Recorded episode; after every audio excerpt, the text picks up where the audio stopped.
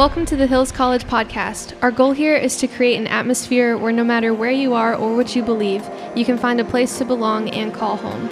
In this podcast, we will have open and honest conversations that point to what is biblically right and true. We believe the best days are in front of you, and through this podcast, we hope that you find freedom, hope, and joy.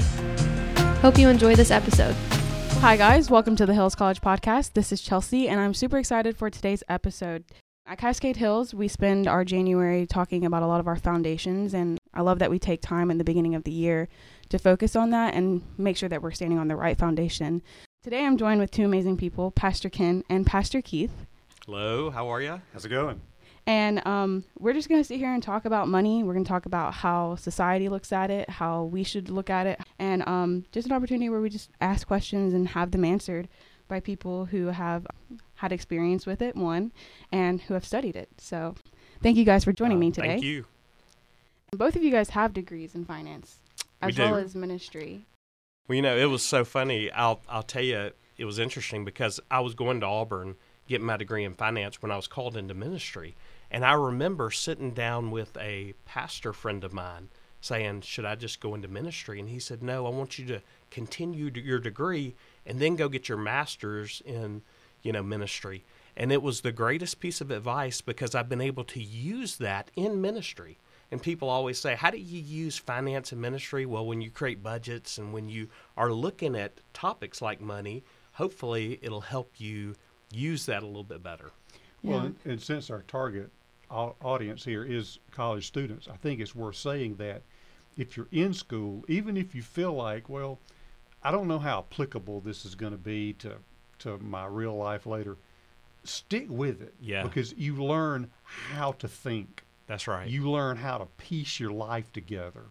And even though you may have never used your finance degree in a finance job, the skills and the critical thinking that you learned in that helps you every day. and, and you know what's so interesting about that, Ken, is I think it gives you a plan. Yes. You say, Hey, I've got a plan. You've heard it said so many times if you don't have a plan, you're going to hit it all the time. You got to have a plan. And it's the same thing with money. Are you planning what you're going to do? Because for most of us, if we don't have a plan with money, we're going to end up at Starbucks and Target and other places. And before we know it, we're like, where did our money go? Yeah. It's because we don't have a plan. Yeah, that reminds me of the quote from Dave Ramsey that we were talking about earlier. Um, it was, um, if you don't plan for your money, then you are looking around wondering where your money went versus telling your money where to go. Yeah. And that's something that changed my life because I spent a lot of my time going around, where did my money go? I just got paid. and then when I started budgeting, I was able to realize like I can tell my I'm telling my money like you're paying this, it's paying that, and then I have more of a leeway of like where my where my remainder of the money goes. Like if I am I saving that or investing that, and that's definitely helped me with my money journey. I feel like money is such a hard topic to talk about, and um, even today, like I was talking to one of my friends about like tithing and why like 10% of my my checks go to tithing and they're like that's I don't understand why you do that. It's just a really hard conversation to have. And I think like a lot of people have different outlooks on on money in general as well as like tithing to the church and all that. And so um why do you believe talking about money in general is a hard topic? Well, it's not hard for Keith and me. Be- because for a couple of reasons. First, we have a proper perspective on money. Mm. It is not a measure of your worth No, as a human. And it may not even be a measure of how hard you work. that's right. Some people just fall into a situation where they make lots of money and they don't do a lot to get it. And Yeah. that's fine. That's their life. Other people work very hard and still don't have much to, to, to show for it because they just don't make much money doing it. So it may not even be a measure of how hard you work. And then second, money reveals your heart. And as you talk about this conversation with your with your friend, you are revealing your heart. Mm-hmm. Okay. My money belongs to God. I'm thankful to God. I live a life of gratitude. And this person that you're talking to, they can't say those things. Mm. So money reveals your heart, and that is horrifying to most people. Yeah. So they Yeah. do not want to talk about it. And I think that's a reason that people are so reluctant to talk about money. And Pastor Ken, what do you think about this? I think at the root of human nature, we're selfish. Yes. And we No want doubt. our stuff and we want to hold on to it. Right. And God's way is totally opposite. He wants us to have our hands open, being willing to give. And Right. what I've learned through my years in ministry is when I have my hands open, that's when God can fill it even more. Yeah, you're right. and he keeps throwing out those blessings. And i think one of the things you know another reason why i think people say that is i think you know that's their god. I hate to say mm. it. Money is their god. Money is what they're thinking about. So many college students i hear today saying hey what career are you going to go into they'll tell me a career and it's based on money Yeah. instead of what is God calling you to do? Where are Mm, your that's good. talents? How can you use those talents? Because I'm going to tell you something I learned a long time ago, and this may be getting off topic, but if you're not fulfilling your God giving ability, you're going to be miserable no matter how much money you have. Yeah. I love that. Right. Well, and to your point that this is their God, you know, Jesus himself said in Matthew 6, no one can serve two masters. Mm-hmm. Either you'll hate the one and love the other, or you'll be devoted to one and despise the other. You cannot serve both God and money. Yeah. I love that. We were talking in our previous podcast about how um, society paints money, and we were talking about how if we are unable to, you know, budget and pay our bills and tell our money where it's going to go, it's really hard for us to prioritize tithing and Mhm. honoring God. And um, I think a lot of us our age are experiencing that. Where like, in our minds, tithing is either giving my ten percent to the Lord or possibly paying my phone bill Mhm. and um it's really hard for us to like prioritize and be like you know i i want to honor god because a lot of people do want to honor god but they also need to pay some of their bills that they have and so we were talking about how that's a struggle for us but i wanted to ask first and foremost do you believe having more money creates more problems Well, the short answer is yes. if anything, it reveals what's already there. Money amplifies you as a person. If you are a generous, caring person, you become more generous or you have greater opportunities for generosity as you have more money. But if you're already a jerk, then when you get more money, then your jerkedness intensifies. I like that. And and and, and I do meet and and I know many people who have lots of money who are very unhappy people. yeah. Yet I know people with very meager means who are very happy people. So money does not make you happy. I think if you have more money and you're a happy person, you have the opportunities for even more happiness because it just amplifies you as a person. Yeah, I, I like that. And I've heard it said that money is amoral. That means it's not good or bad. It's what you choose to do with it. Like, for instance, a brick is amoral. It's not good or bad.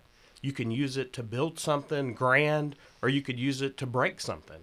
And money's the same way. It reveals your heart. And I love what uh, Pastor Ken said about revealing your heart because it is. It's more about the person than the money itself. yeah i think one of the biggest things that a lot of people my age talk about is debt Mm-hmm. and um, I think a lot of us either inadvertently get ourselves in debt, or um, we happily get ourselves in debt because Right. it's an easier solution than paying for something up front.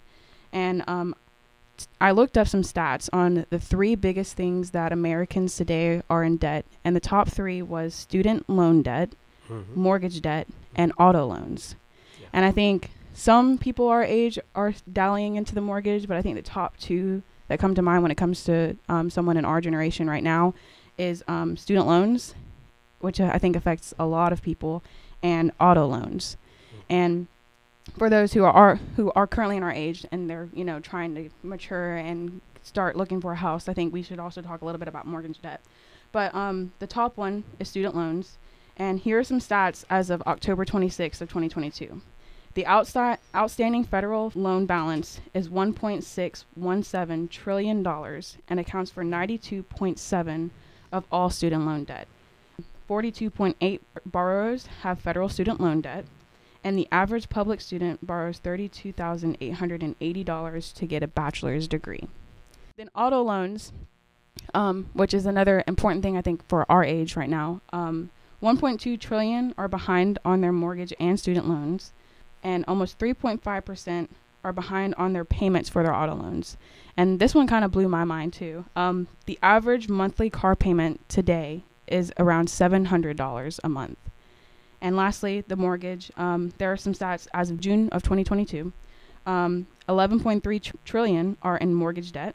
The current rate is at 6%, and on average, it takes about 30 years to pay off a mortgage. Mhm. And I just want to talk about like debt is something that we all um, have had some experience with, I'm sure, um, whether it be to like your family members or to an actual institution.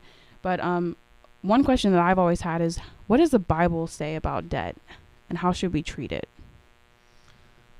Well, the Bible says lots of things about debt. Uh, Yeah. Proverbs 22 says, uh, "Do not be one who shakes hands in pledge or puts up security for debts. If you lack the means to pay, your very bed will be snatched from under you." And uh, it also says in that same uh, uh, proverb uh, 22, "The rich rule over the poor, and the borrower is the slave to the lender." Mhm. Psalm 37 The wicked borrow and do not repay, but the righteous give generously. Uh, Proverbs 11 He who puts up security for a stranger will surely suffer, but he who refuses to shake hands in pledge is safe. So, in other words, if you don't borrow money or if you don't uh, guarantee a loan for somebody else, then then then certainly that uh, then then you're safe. Yeah. And and it gets back to the question that you ask as far as, you know, the debt. There are times in our life that you will take on debt. I know there are people out there that say you should never have debt. Well, there's times that you will. Mm-hmm. Um, but the the thing I would encourage you to do is be wise in the debt you're taking on. A seven hundred dollar car payment is insane. That means somebody was having a car that was beyond their means. That goes back to money is now your master yeah. because you've got to pay that. yeah. And what happens is, unfortunately, so many people see what other people have and they want it, and they're willing to go in debt to get it. Same thing with school, school debt. A lot of this school debt is not just books and for their education, they borrow that for other things Yeah. and that's how that debt grows. And so I would encourage you, you know, if you have to take on debt, take on the smallest amount you can take. And that way it's easier to get out of. Because one day you have to pay. Yeah, I think um I actually was having a conversation with someone and I was like I was under the impression this was a while ago, but um if I'm going to be spending a lot of money on something like say buying a MacBook, I might as well get what I want with all the extra bells and whistles than um than just buy what I need. And we talked about this in our last episode of like um what I need and what I want. And what I've learned is it's okay to have wants, but it's not okay to be privy to just your wants all the time. And and that's where that car payment gets up to seven hundred dollars because you're Yeah. sitting there with the guy who's trying to sell you the car or the or the lady and they keep saying, "Oh, but if you just go a little bit more, you could get this, and then you could get a new car, and it's going to have a warranty, and this and that." And you're thinking, "Oh, that sounds great." And before you know it, what you needed was transportation, and what you've got is something you can't afford. Yeah, Well, I like that. what happens when people go in to buy a car this will be a separate podcast but what they find what they want to find out from you is what kind of payment do you want Yep, Yeah. that's and right. that is that is a deadly way to approach it That's because exactly- once you say to them i want my payment to be 450 a month they're going to put you in a car where the payment is uh, 535 a month and you're thinking eh, that's a little more than what i wanted but and and now you're in debt far more than you intended when Yep. you walked in the door but i'm not one who's all against debt it can be useful and you know Yeah. keith knows from his finance classes at auburn university but more likely debt will kill you financially when you take on debt you are spending your future earnings in advance and that's very mm. dangerous And one thing I'm going to hit on that you didn't mention is credit card debt. Mm-hmm. Oh yeah. Credit card debt is off the chart. The rates that they charge, you can't charge that anywhere else, but you can on a credit card. Yeah. And people will think, well, I really want this and I, I need it now. And you realize what that's going to cost you later on. So just to throw that out there, that can just make that debt just grow exponentially. I'm glad you did bring it up because I feel like credit cards are marketed to college students. Absolutely. Mhm. Of course they are. Like the minute I remember the minute I started going to college, like I was getting so many credit card offers in the mail. Oh, I remember when even long ago when I went to school at Auburn, uh, there would be people set up on the concourse. And you can get a free Auburn T-shirt if you sign up for this credit card, or we'll get you this if you sign up for this credit card. And everybody's signing up because they know if they get you hooked in, they've got you. They did. Um, I remember my freshman year. Uh, we talked about it a little bit, but my freshman year, I got a credit card and I maxed it out, and I ended up buying things that I did not need, Yeah. and um, it took me forever to pay it off. Like Yeah. I, I was like, oh, I can just pay twenty five dollars a month, and that'll Mhm. be totally fine. I could pay it off, and then next thing you know, it's maxed out, and twenty five dollars isn't paying off the thousands of dollars that I have on this card. Mhm. So I I personally made the decision to like focus on getting rid of my credit card, but like that took years and that took a lot of sacrifices Yes. um to pay that off because like you said, it's been spending your future earnings and I did for 3 years I spent all my future earnings for those 3 years dedicated to paying off that credit card that I I took out. And that's really good. Thank you for that. Um, and then, too, Chelsea, if I could just, you mentioned college, car, and house. If I could just just say a word about each one of those. You know, college, I think, you know, it'd be nice if most people could go. Um, I think, and again, this is a separate podcast, which I would love to be a part of. I think you get a better education at community college Yeah. than you do at an Ivy League school Mm.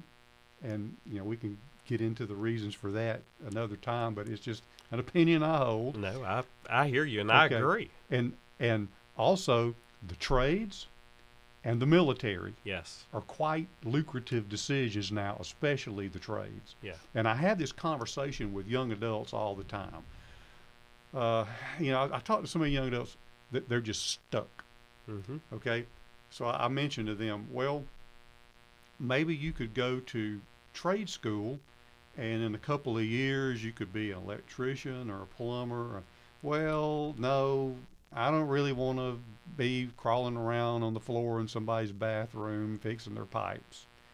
Um, okay, well, maybe you'd want to go into the military. Well, no, I don't want to leave home. I don't want somebody yelling at me. Well, okay, well, fine. Well, just get happy with where you are then. But you have to make some kind of concession and change in your life to get to where you, you Right. want to be. And I think that that college, it's in theory, it's nice if everyone could go, but it is extremely expensive. Yeah. Okay, And even more so now. when Yeah. when I went to college, it cost me eighteen hundred dollars for the entire year.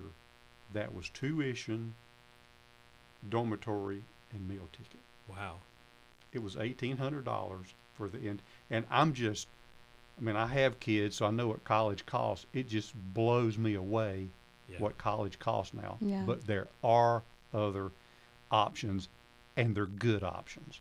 Right. we've grown up as children and like we've always been hurried on to the next the next thing. Right. and so like we get into m- elementary school what's the next step? Middle school. What's the next step? All right we're going to high school. And then you get to high school you turn 18 and like there's you are pretty much like uh, we feel like thrown to the wolves where you're 18 and it's like the world's your oyster go. And you're like well what do i do? And then the next you know advertised thing to us is college. And like we were talking about how like we sometimes feel like the trades you know, not going to college is not like kind of looked down upon. Like if you don't have a degree, you're not going to get a job.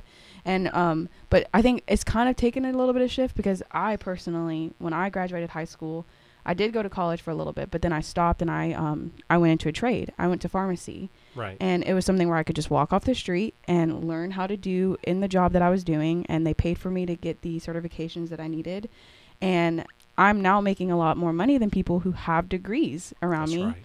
and now because I did that I'm able to save a lot of my money and pay for my school I mean it's still a struggle cuz you know I struggle with budgeting sometimes but it has been a lot easier that well, way Well, and here's the thing too. I can tell you, there's a lot of people getting degrees that they never use. yeah Because they don't know what they want to do. Mm-hmm. And my suggestion to people is make sure you know what you want to do, and make sure the degree you're trying to get will enable you to do that Yeah.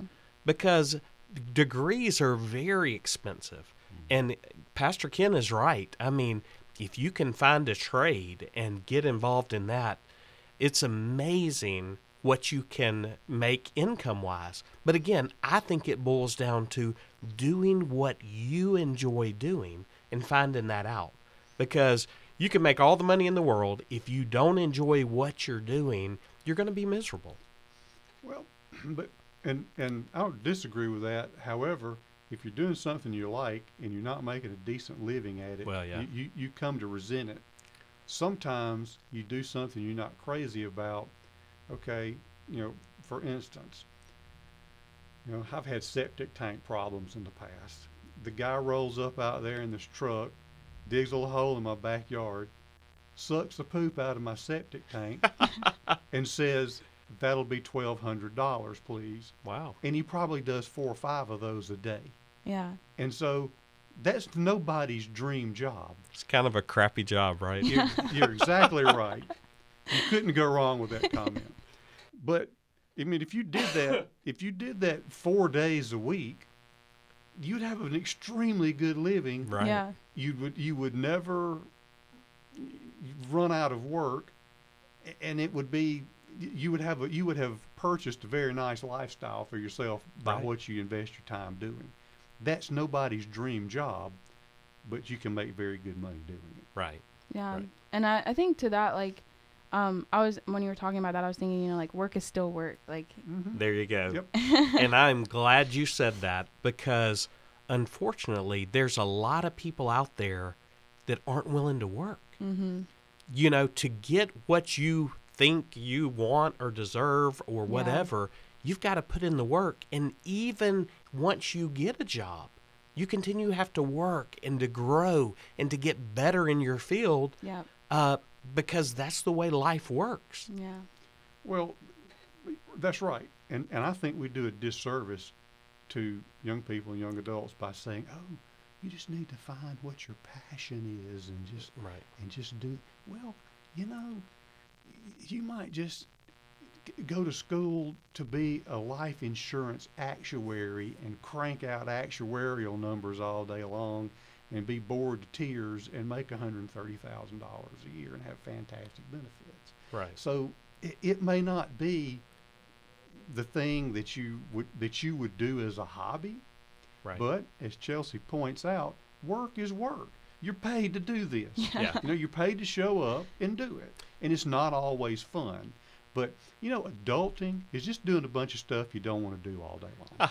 One hundred percent. Mm-hmm. well, and let me tell you something too. My dad told me this a long time ago. He said, Keith, whatever you do, be the best at it. Do it to the best of your ability. If you are sweeping floors, be the best floor sweeper there is. Um, I'll never forget, I had a college job. Ken, you'll get a kick out of this. I was working at a bakery, and my job was to clean it up. And we would go on top of these ovens and mop these ovens and it had flour everywhere. I'd come home, I'd had it caked on me, but my dad said, "Keith, be the best one." And what was so cool is it paid really well mm-hmm. because I was a college student. But at the end of the summer, they kept me on an additional two weeks because I worked hard, and it pays off. And people notice when you give your very best. Yeah. So whatever it is, whatever you do, do it to the best of your ability. Yeah, and if I can just um, attach onto that, uh, almost unrelated topic, but if you are a Christian in the workplace, you should be the best worker. That's right. All right, so I went to seminary in Memphis. It's where uh, FedEx is. FedEx would hire every seminary guy who walked in the door because they knew that those guys would be hard workers Right. Mm. because they were Christians Wow. and because they weren't there to just take from the company what they could, but they were there to make an honest contribution to the company. That's good. That's good. And that's the way we should all be. Yeah. You know. Yeah, and I I'm really grateful for, you know, Cascade Hills and the pastors because like, we hear things like that. Like we get to hear like you know do the best that you can where you are, and that was something like I think that's a perspective like regardless of like if you do or don't like your job, as long as you're doing something honoring God in it, like you shouldn't be as unhappy as you are because like you're still doing God's work, and that's something. It takes a long. It took me a minute to like really understand and change my perspective in a place that I didn't like. But then when I changed that, like you could see changes happen. It's a ripple effect Yeah. of like changing your perspective and changing your attitude about something. It perspe- it changes your whole outlook on your life and your Mhm. job and everything like that. And you know what's so funny about that? And this is going to be just blunt honest. But at the end of the day, you're getting paid for that. Exactly. Whatever you're doing, they're giving you money because of the service you're giving them. Yeah. And so many times I think we forget that and we think we're entitled to things Mm-hmm. rather than realizing you signed up to do this to get this money. Exactly. I like that. Yep. Um, what does the Bible say about money?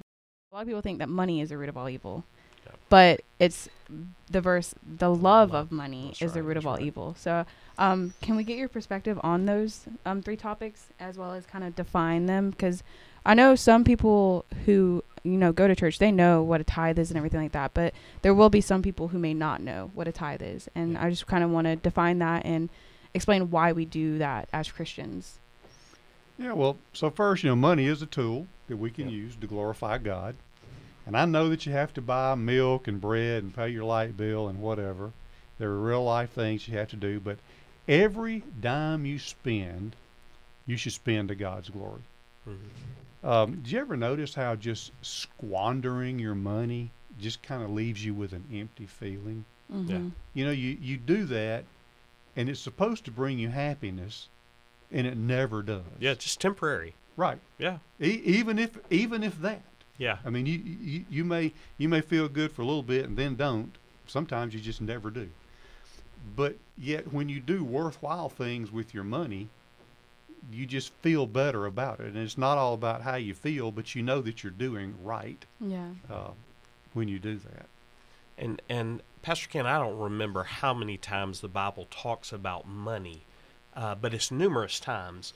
And the reason, and and Jesus spoke on it because he knew that that's going to be a hang up for so many of us. Yeah. Because we believe, well, I did something and I should be able to hold on to it. And I think we talked about that early on. It's not holding on to it, it's open your hands and saying, God, how can you use what I've been given? Yeah. I want to give to you. And you know, it's interesting. Earlier on, we talked about people saying, well, you know, why should we give it to God and all this?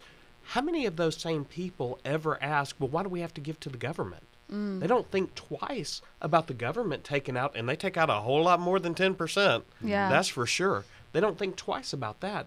But when God says, hey, I want to give you to give me 10%, they balk at that. And, and the thing is, God doesn't need our money, Yeah. He wants your heart. Mm. And so many times, what you said with that verse is, it's not money, it's the love of money. Yeah. And God's looking at your heart to see, does He have everything from you? I love that. I also love that you brought up the government because um, I recently was came to the understanding of um, God wants us to don- to give our first fruits, and so I previously was um, giving my tithe out of my net income. So when Mhm. it hit my bank account, whatever ten percent of what hit my bank account was going to the Lord. And I recently spoke to someone who I value as a mentor, and she was like, "How do you tithe?" And I was like, "Oh well, when I get my money coming in my bank account." it says 400 something dollars i tithe 40 of it to the lord and she was like something that was a game changer for me as a christian and um, all that was looking and not doing my net payment but doing my gross payment what i got before i got taxed before the in- insurance came out and all of that and she's like that was because the bible says the first fruits so um, can you give a little bit more insight on that because this is something i recently learned and i just you know someone Well, who It would, it would be hard to give more insight on it than you just gave. okay I, mean, I think you just hit the nail on the head. And mm, I mean, I might add to that. Well, what is it that you want blessed? Your net income or your gross income? Mm, That's I would good. I would ask that. But but I think that, that you're 100% accurate. That it's from your first fruits. It's not after you take out um, your federal taxes, your FICA, your state taxes, uh, United Way, health insurance, and everything else. Uh, that yeah, but it's on your first fruits. I love that. Thank you. Um, what is the difference between tithes and offerings? Because you always hear them together, and so people lump them together. But there is a difference between the two. Yeah. And the tithe is uh, tithe means a tenth, and so ten percent of what you give, you give it to God. You bring it to the storehouse, which is our local church. Um, and so many times I, I hear this all the time. Oh, why does the church need our money? The church doesn't need your money. What the church does is it takes the money to reach other people. Uh, you know, Cascade Hills is a great example of this.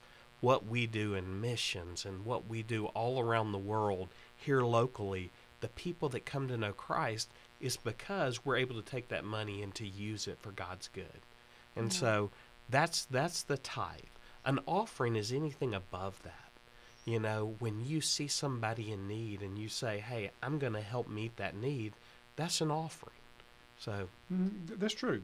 You um, a, a- a tenth of your gross should go to your local church, and then you can give to other entities beyond that, which I do. Yeah. But that's only after I've given the the tenth to the church. And you know, people. There's never been a time when this didn't happen. People gave to God all the way back to Yeah. Cain and Abel. yeah, that's Uh, right. uh, Noah did it. yeah. Abraham did it. And of course, this was codified in the law. And then Jesus said we should do it in Matthew 23 when he was saying, well, you know, you tithe your mint and whatever out of the uh, out of the garden, and you should do that. Yeah. Um, and of course, this is echoed by Paul in Second Corinthians chapter five. But but the tithe is given to the local church, and it's okay to give to other things. I do, Yeah. but God's plan is for the tithe to go to the local church. God's design has always been for people to worship at a central place. You know, first there was a tabernacle that moved around, but eventually God said, "Okay, it's time to build a temple." And when he when the temple was built, God told his people, "When you conquer these pagan nations, you go tear down their high places." It was a mark of pagans to have all these places to worship in every little nook and cranny. Huh. And, and, and it was idolatry. And Yeah. so God said, tear that down. You come to the to the temple uh, to worship. Uh, so I think it's wrong to say, well, I don't tithe at my church because I give to United Way or I give to some mission organization or some parachurch organization. Mm, I like that. On the topic of tithes and offerings, I had I was had a conversation with another one of my friends, and I was talking about tithes and offerings and the difference between the two. But also, do you think like offerings could be um, like offering your time, offering your gifts, instead of like offering money? Of course, you can always give your time, and that is a type of offering. But, you know, uh, it's always interesting. I, I hear people say this all the time well, I don't have enough money. The question would be do you know where it's going? Hmm. Because a lot of times that people who say that, they're at Starbucks five times a week. Mm. And you're like, wait a minute, you just said you didn't have any money, but you're going to Starbucks five days a week. Yeah. So it's what you value most is where your money's going to go. And so, unfortunately, a lot of people, their value is on other things. It's not on God. And then they say, well, I don't have anything. Mm, interesting. well, yeah, you have to do a little self-reflection, and and so in Chelsea's scenario, you have a person who feels like they don't have a lot of money. Well, you have to ask yourself the question: Well, why don't I have a, a lot of money? Or is it is it because I've not positioned myself to be blessed by God? Mm. And I'll tell you another thing: if you get if you get a hundred dollar paycheck and you tithe ten dollars, to me, in my experience, that's been easier than getting a ten thousand dollar paycheck Yeah. and tithing a thousand dollars. yeah. right. It, it, it the the feeling, the sentiment that you're describing, Chelsea, never goes away. Right. Gotcha. You always No matter how if- much you if, have. i- If you Mhm. get if you get a million dollar payday and then you realize, oh wow, a million dollars. Oh, but wait, I need to give a hundred thousand of it to my church. That's that's huge. Right. And and so, I maintain that if you don't, if you can't give the ten out of the hundred, you're really going to choke on giving the the ten thousand out of the hundred thousand. And again, it comes back to the heart. Yeah. Mm-hmm. and what's most important. Yeah, I love that. And last question about tithing. Um, if I don't tithe, does it mean that I don't trust God? I'd say the short answer to that is yes. Yeah. because you you're and you know God Himself said this is in Malachi chapter three when He said you know y'all are God said y'all are robbing me and they said what what do you mean how are we robbing you? And God offered one example in tithes and offerings. You are under a curse your whole nation because you are robbing me. Bring the whole tithe into the storehouse that there may be food in my house. Test me in this says the Lord Almighty, and see if I will not throw open the floodgates of heaven and pour out so much blessing that there will not be enough room, uh, not not enough uh, room to store it. So, when you don't tithe, you're saying, well, you know, I'm reading this in Malachi chapter three, but I don't believe God. I don't believe it. I just don't believe you can do that. So, is it a failure to trust God when you don't tithe? Yes, it is. Yes. And and I love that part where God says, "Test me." Mhm. Where else in the Bible is God saying, "Hey, test me on this"? Yeah. And so what he's saying is, look, I've got all this for you. I've got my hands open, but the only way you can receive it is you've got to open your hands and give that little thing that I've given to you so I can bless you more. So my question would be, do you want to be blessed? Yeah. I love that. Well, um, moving on into the second aspect of like money, because like we kind of talked about it with tithes and offerings and offering our time, um, as well. But, um, what does the Bible say about giving to the poor and homeless, and how should we go about that today in society? I know we talked a little bit about donating to United Health and um, United Way and stuff like that, but um, could you give us a little bit more of a like current situation of how we should do that properly and um, biblically? Well, um, th- there were times, and I'm thinking about in the Sermon on the Mount where Jesus talked about this, and he talks about it. He says, when you give to the needy, he assumes you're going to do it. Right. It Mhm. wasn't if, it's when. So I think that we have a biblical mandate to do that. I think that our current society's kind of got us spun around a little bit because the government does so much of that Right. that that the church is almost put at a disadvantage to try to do it. And our and our taxes, you know, you pay taxes to do that, and so I think a lot of people are just thinking, well, you know, the government's got that. Why should we do it? But the reality is that the church does it much more efficiently and more effectively Yes. than uh, than than the government uh, ever could. We've had a war on poverty now for 60 years, and best I can tell, we're still losing that war on poverty. Yeah. Um, and and and even Jesus said, "The poor will always be with us." Right. But having said all that, I do think that um, that churches and Christians individually are under a mandate that that we should be helping the poor, and I think that it's, you know, of course, obviously, it's a good thing to do, and plus, it's a testimony to the lost world that you know we're just not sitting around here thinking about how good we are, which is what a lot of people's perception of church is. We're just not sitting around and thinking about how good we are. We really do love people, and we really do want to affect positive change in people's lives. And you know, it is it is difficult, and I'm thinking more about other parts of the world. It is difficult to share the gospel with people when their navel's gnawing on their backbone. you know, you have to you, you have to Yeah. get people in some kind of physical spot to be able to hear and respond to the gospel. Well, and you think about this, Pastor Ken. Whenever Jesus met a need, he first met the need, and then he met the spiritual need. Mm. So you got to meet people where they are. And I would encourage you, when you see a need, if God lays it on your heart, meet that need. And it's not always going to be the most convenient time, and it can be something as simple as changing a tire for somebody. Yeah. But if you see a need, meet it. Right. I love that.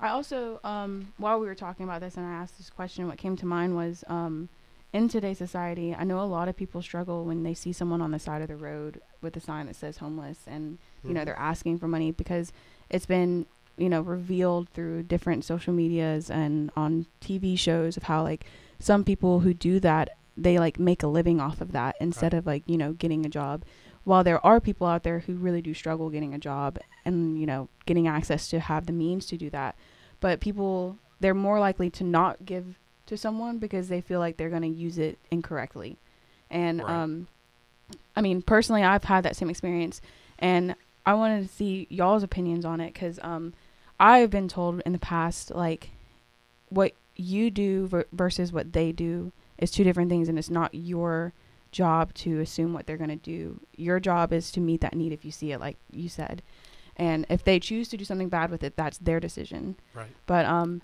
how would how would you recommend like giving to people in today's society?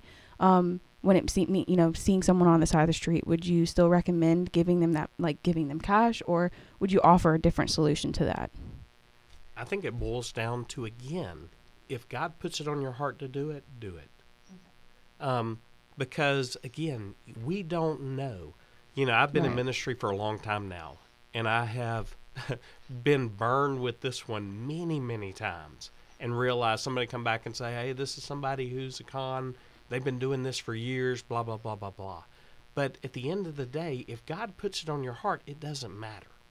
You know, you can give them that money and say, I want you to know something. God loves you. And maybe it's that seed that's planted in them that will spark something, hmm. you know. But to me, the thing is, is God telling you to do it? Not just, I feel guilty because I see somebody here with a sign in there, they got a kid with them or whatever. It's not that. It's, did God tell you to do it? I if God that. tells you to do it, then you do it. And I agree with that 100%. Um, some people are are adamant that we should always give, and maybe that's where they are with God, Yeah. and that's fine. Uh, I generally don't. I do. Right. I do have plenty of occasions because of what I do here at Cascade Hills to offer solutions to people.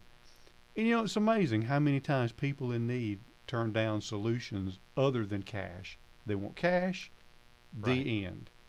But when they say, well, you know, I'm staying in a hotel, but I'm getting kicked out today. I need money to stay in the hotel. Well, I tell you what, we can take you down to Valley Rescue Mission. Right. They will give you a nice multi-room apartment. I have to tell you, I was blown away how nice those places are down there. Right.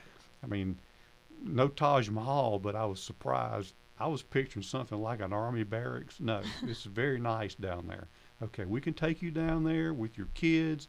They'll they'll feed you. They'll give you job training. They'll clothe you. They'll do. No, I just want cash for my hotel. Yeah. Well, that that's just not that, that's not an answer to anything. Right. And so, and, and just as Keith says, I've been burned on this so many times. I'm not hardened to it, but I am shrewd about it. Right. And um, to the point, Chelsea, that well, you should just always do this. I, I think that's fine if you have an unlimited source of funds, but you just have so much money. yeah Yeah. Do you want to give it to somebody that you're not sure how they're going to spend that, or you're even questioning whether or not they really even need it? Now, I don't, I don't think we should be hard-hearted, and yes, there's times that, that I do this, but you just have to be shrewd, and you really have to be in tune with what God would have you to do, and know there are other solutions. There are other pla- if somebody Right. says they're hungry, there are places we can send them for that. If they don't have a place to stay, there are places we can send them for that. Right. So there are solutions that can get people through what they present as their problem. Right. Mm, I love that. Well, before we go, um, can you provide us in a personal experience where God has opened your eyes of the importance of trusting Him with your money, whether it be in debt or tithing or giving, just um, anything that you personally think would bless someone who's listening to this? Oh yeah, I can give you an example that happened to me when I was at seminary. Um, you know, I was going to Southwestern Seminary getting my master's degree. I was married. My wife was getting her master's degree, so we didn't have a whole lot of money. Uh, and I'll never forget, I was driving an old Chevrolet Beretta. and the uh, oh, it was it was it was Sherry's car. It wasn't mine. It was my wife's car. Even and worse. and the water pump went out on it. Oh no. Now, I had never changed a water pump in all my life. I knew I couldn't take it to a mechanic. So I had a buddy of mine who was at seminary. I said, Have you ever changed a water pump? He said, No. He said, Have you? I said, No. He said, You think we can do it? I said, I don't know. so I go to AutoZone. It was a hundred and something bucks to get a water pump. We take three hours to get it off, three hours to get it on. Well, when we finish, I know God was speaking to me. He said, You need to buy them dinner. Now, the problem is, I knew we didn't have any money in the bank account.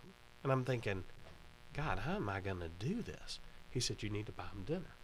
And so I said, Okay, look, y'all meet us at our house. We're going to go by Boston Market. You know, I know there used to be some Boston markets around here. I don't know if they're still here in Columbus, but we go in Boston Market. My wife's sitting in the car. I walk in and I said, Hey, I'd like the family meal. You know, they give you the chicken and the sides and everything. Well, the lady goes to ring it up and she can't get it to ring up. And she does it again. She can't get it to ring up. She calls her manager and she said, Listen, we're about to close. You just take it. Mm. and I, I had this shocked look on my face. And I walked out to the car, and my wife turned to me. She said, What's wrong? And I said, You're not going to believe this. I said, This lady gave me this. Well, she's breaking down crying. I'm crying, you know, because at the time, you know, that meal that was 20 something dollars, we didn't have. But God mm-hmm. said, If you just are obedient to me, I can take care of things and do things that you never would have thought of Yeah. and that's what he did. And so that's kind of a personal example for me, you know, that that I experienced. And I don't know if that's exactly what you're looking no, for, that's but perfect. Exactly what we're looking for. Well, my wife and I were talking about this just last night.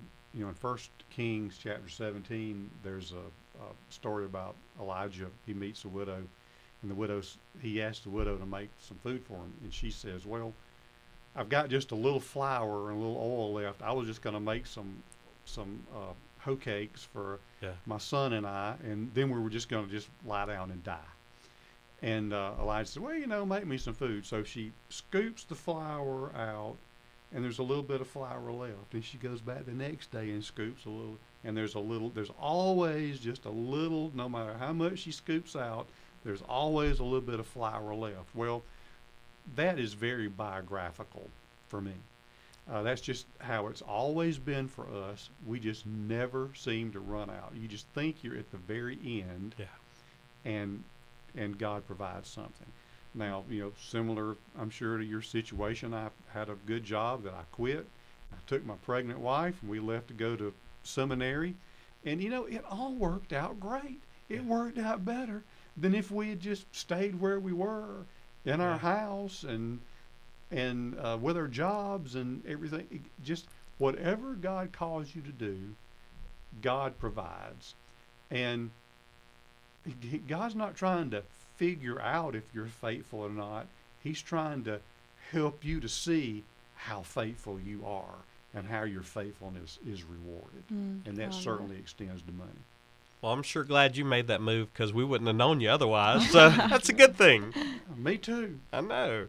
Well, thank both of you guys for being here on the podcast. Um, I hope that someone is able to hear this and to receive something from this podcast. I know I personally did, and um, this is just a blessing.